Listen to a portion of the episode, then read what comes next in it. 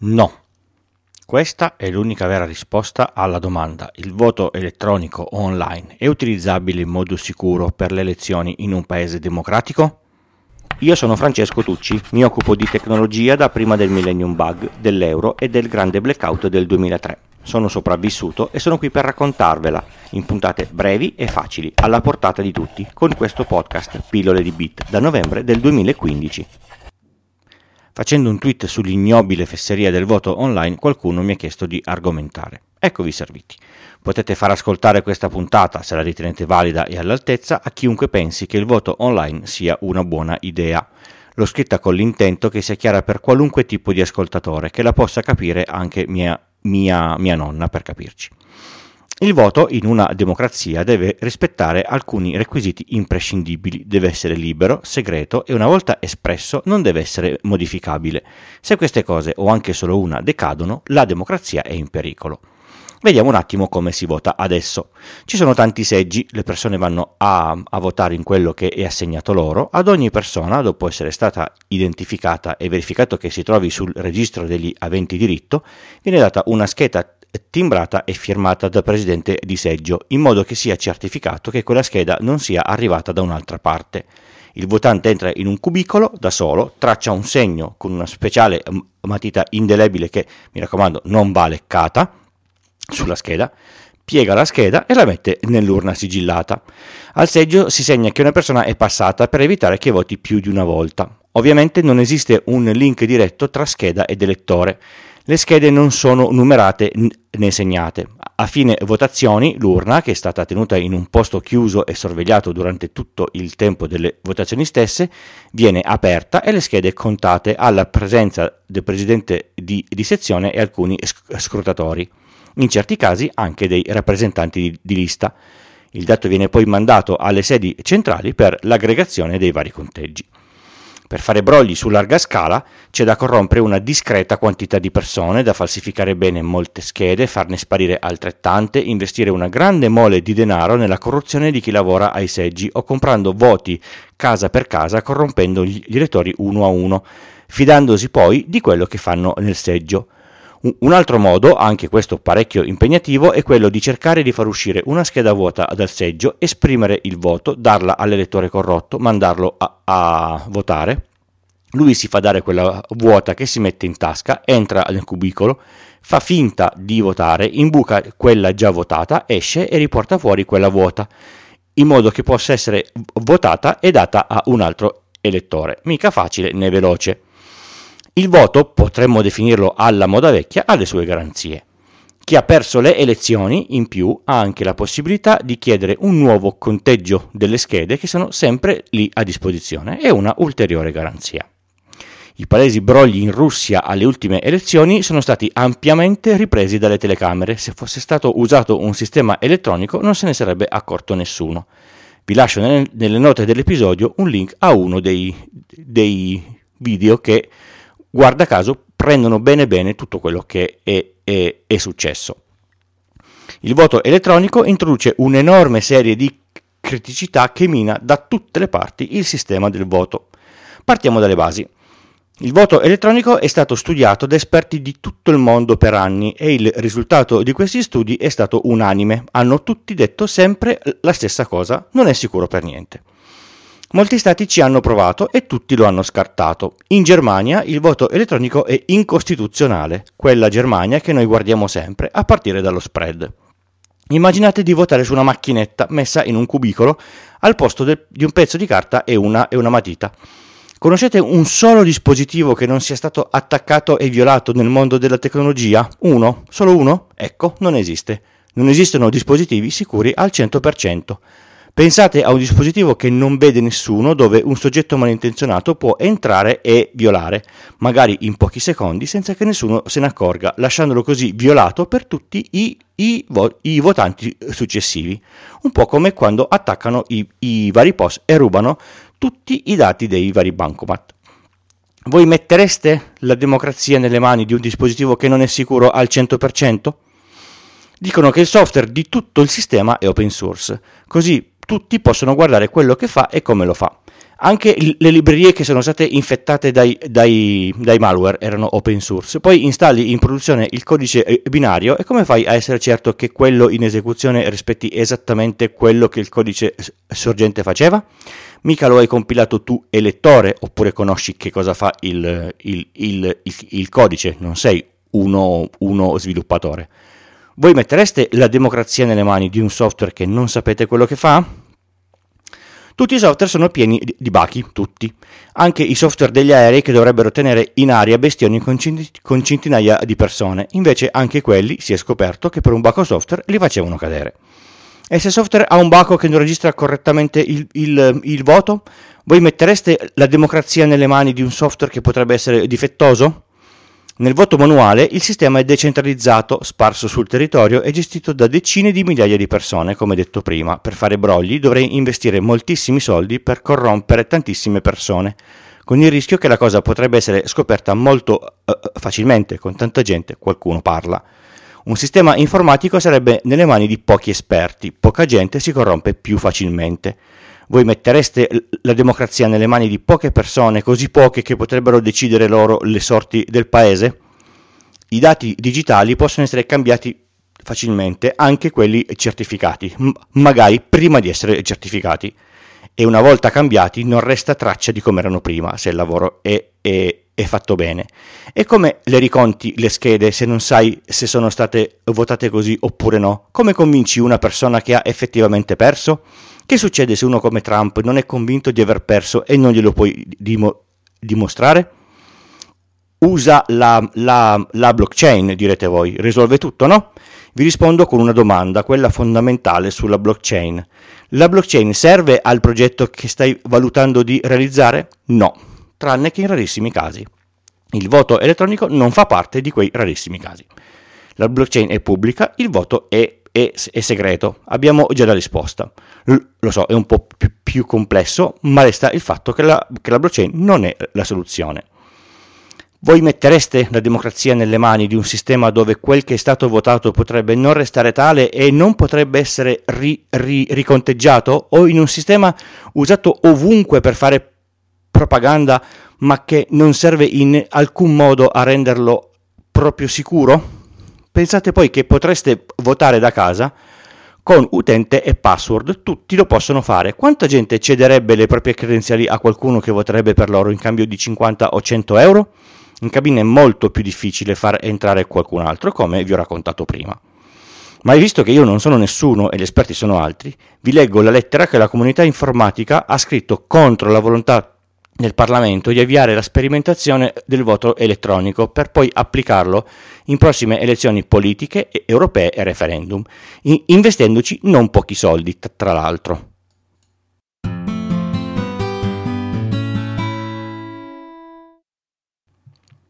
Il 9 luglio 2021 il Ministro dell'Interno, di concerto con il Ministro per l'innovazione tecnologica e la transizione digitale, ha approvato un decreto per la sperimentazione del voto elettronico in Italia, con le relative linee guida che punta a valutare la modalità di espressione del voto in via digitale per le elezioni politiche ed europee e per i referendum previsti dagli articoli 75 e 138 della Costituzione. Successivamente l'ambito della sperimentazione è stato esteso alle elezioni regionali ed amministrative, con l'obiettivo di consentire la prima sperimentazione già nel 2022. Il decreto prevede che il voto venga espresso mediante una web application a cui l'elettore può accedere con qualsiasi dispositivo digitale collegato alla rete internet. Lo scopo dichiarato è quello di agevolare la possibilità di voto degli italiani all'estero e degli elettori fuori sede per motivi di lavoro, studio o cure mediche.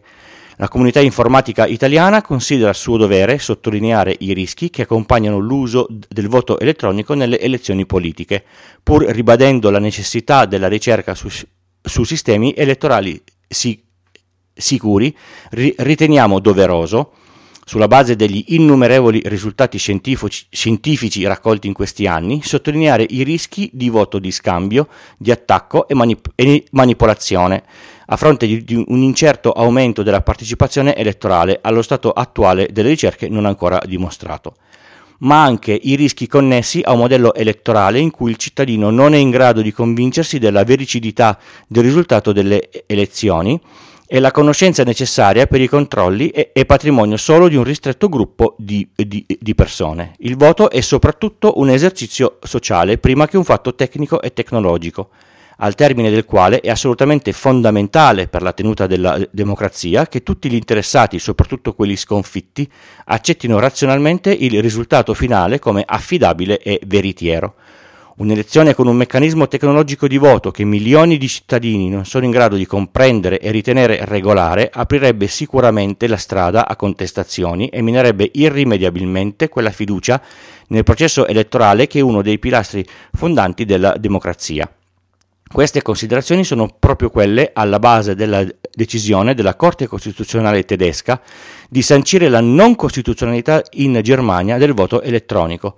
Per quanto riguarda gli aspetti tecnologici, la nostra valutazione, coerentemente con quanto già espresso dalla comunità internazionale, può essere sintetizzata come segue.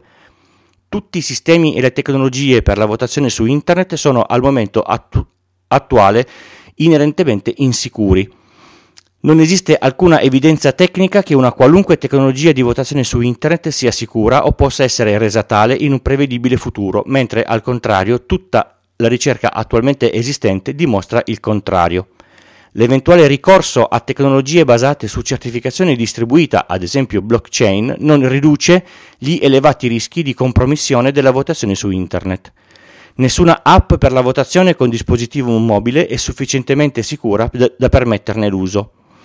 A prescindere dal tipo di tecnologia utilizzata, il voto remoto non può soddisfare contemporaneamente il requisito di essere personale e di essere libero e, e segreto, rendendo impossibile soddisfare i vincoli costituzionalmente previsti a tutela del voto democratico.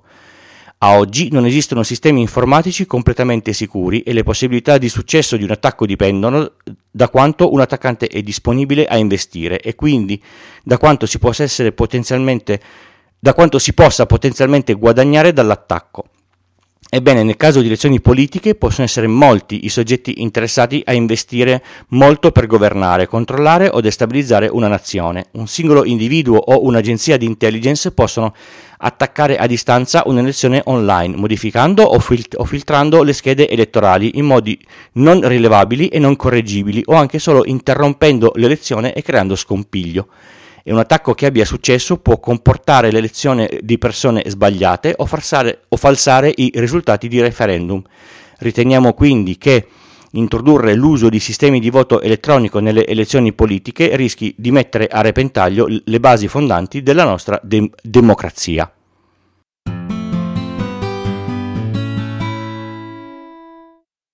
Vi ricordo che si esce dalla democrazia con un, un'elezione, per ripristinarla però non ci sono più elezioni e serve una bella, anzi brutta, guerra. Vi lascio nelle note dell'episodio il thread interessante di Claudia eh, Giula che mi ha dato lo spunto per questa, per questa puntata e il link al documento integrale con, con le varie note che vi ho letto poco fa. Mentre finivo di scrivere questa puntata, la Regione Piemonte, in collaborazione con CSI Piemonte, ha risolto brillantemente tutti i problemi del voto elettronico. Magia! Ho quindi pensato che fosse necessario aggiung- aggiungere questa appendice prima di registrare e far uscire questa puntata. Vi leggo un pezzo del comunicato stampa della Regione Piemonte. Nelle note dell'episodio vi lascio poi il link per leggerlo tutto. Ve lo leggo perché non sono stato in, in grado di riassumerlo. La mia religione me lo ha impedito.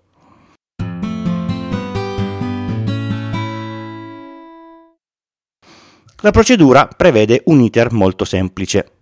Al presidente della sessione basterà pianificare l'inizio e la fine della votazione con una PEC inviata a una casella predefinita e all'ora prevista verrà inviata automaticamente una PEC con le preferenze disponibili a tutti i partecipanti al voto.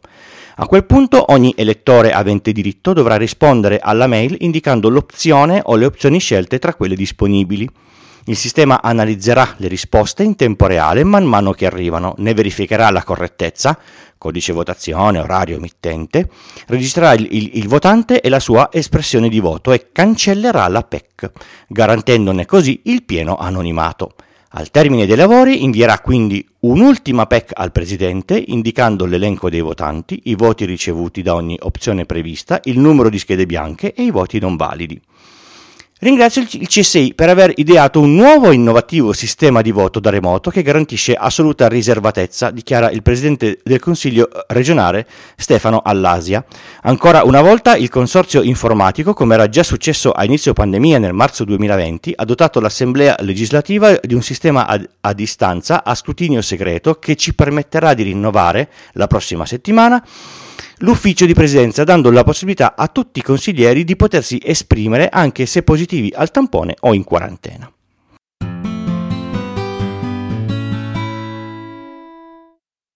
Vi ho appena letto e ve lo ricordo, registrerà il votante e la sua espressione di voto e cancellerà la PEC. La segretezza e, l'anonimato sono basati sul fatto che la PEC, sistema col quale viene espresso il voto, alla fine viene cancellata. L'ho letto 4-5 volte, eh? non, non, ci volevo credere. Ho alcune domande su questo innovativo sistema. Come fai a sapere che una volta mandata la PEC venga correttamente elaborata? Non lo sai. Non sai se il tuo voto è registrato correttamente, non sai se c'è un problema tecnico o qualcuno in mezzo che lo manipola. Come fai a sapere che io non certifichi a qualcun altro che ho, che ho votato Tizio o, o, o, o Caio? La copia della PEC inviata resta sul mio PC, come se in cabina elettorale mi portassi via una copia carbone della scheda che ho, che ho, che ho compilato. Come fai a sapere che la PEC l'ho mandata davvero io e che non ho dato le credenziali della mia casella a qualcun altro? Al seggio mi presento io con il mio documento, a casa nessuno controlla. E poi se il voto arriva via PEC, lo segnano e la, e la PEC viene cancellata e voglio il riconteggio. Come faccio? Mi faccio rimandare le PEC? Come se nelle elezioni tradizionali in caso di riconteggio si chiedesse a tutti ehi tornate ai seggi e, e portateci la vostra, copia, la vostra copia carbone.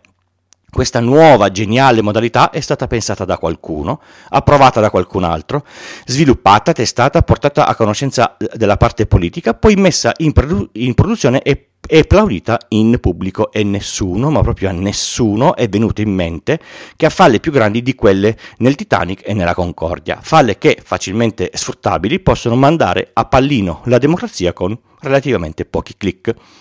Non stiamo giocando a carte, signori cari, stiamo distruggendo il futuro di una nazione. Per la stesura di questa puntata ringrazio l'amico Enrico che si è prestato a leggerla tutta e a darmi preziosi consigli e, e mi ha corretto più di in, più di una imprecisione. Enrico, grazie tantissimo.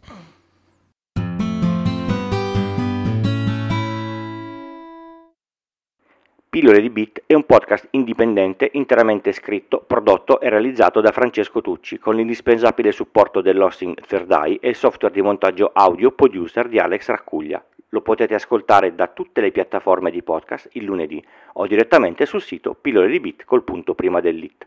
Sul sito trovate anche tutti i canali social per la discussione online e i modi per supportarmi. Il podcast non ha pubblicità.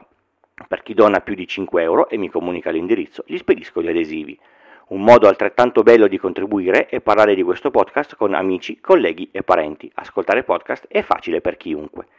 Pillole di Bit è anche un piccolo network. Su extra.pillole col punto prima dell'it ci sono tutti gli altri podcast.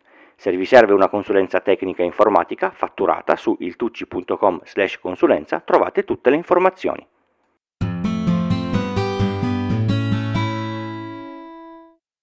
Ho parlato della Concordia, siamo a poco più di dieci anni del, del naufragio dell'enorme nave da crociera della costa e eh, Pablo Trincia, già autore di Veleno, un podcast eccellente e drammatico, ha realizzato un podcast in nove puntate, disponibile solo su Spotify, La mano di Dio, anzi no, il dito di Dio, che ne racconta la storia, intervistando alcuni passeggeri sopravvissuti, facendo sentire alcuni spezzoni del processo e analizzando bene cosa è successo prima, durante e dopo l'incidente. La re- realizzazione è davvero di altissimo livello. Trincia le cose, le sa raccontare, ha proprio la voce eh, da, da podcast drammatico, un po' come Lucarelli. La produzione che ci sta dietro si vede che ci ha messo una montagna di, di, di, di soldi. Purtroppo è un'esclusiva Spotify. Io odio le esclusive eh, eh nei podcast, ma Spotify lo ha prodotto ed è anche giusto che sia così. Però, ver, vorrei però fare alcuni appunti. Il primo è che c'è un po' di pornografia del, del dolore, L- lasciando le interviste ai sopravvissuti che piangono, raccontando dei parenti che non sono sopravvissuti al, al, al naufragio, un po' così così. Magari negli ascolti tira, ma io avrei saltato un po' questa parte. Il secondo è che Cribio, cercare di intervistare qualcuno di Costa che se ne è com- completamente eh, lavata le mani sarebbe stato almeno doveroso. 11.000 euro di rimborso a chi ha perso tutto sono davvero uni, una inezia. Perché a processo tra i colpevoli è andato anche Gian, Gianperdoni e non Costa, che ha solo patteggiato al processo civile? Queste cose le, le ho dovute leggere sulla, sulla, sulla, sulla wiki, sulla pagina dedicata all'incidente. È un vero peccato. Vale comunque la pena di essere ascoltato, questo ve lo, ve lo assicuro. Ve l'ho messo nei tip un po' tardi rispetto a quando è uscito, devo ammetterlo, ma prima di consigliarvelo ho voluto ascoltarlo tutto anche io. Avete ascoltato Pillole di Bit, questa era la puntata 216 e io sono Francesco. Vi do appuntamento al prossimo episodio, come al solito il lunedì dalle 4 del mattino, nelle vostre app di podcast preferite. Basta abbonarsi al feed RSS e qualsiasi app funziona. Ciao!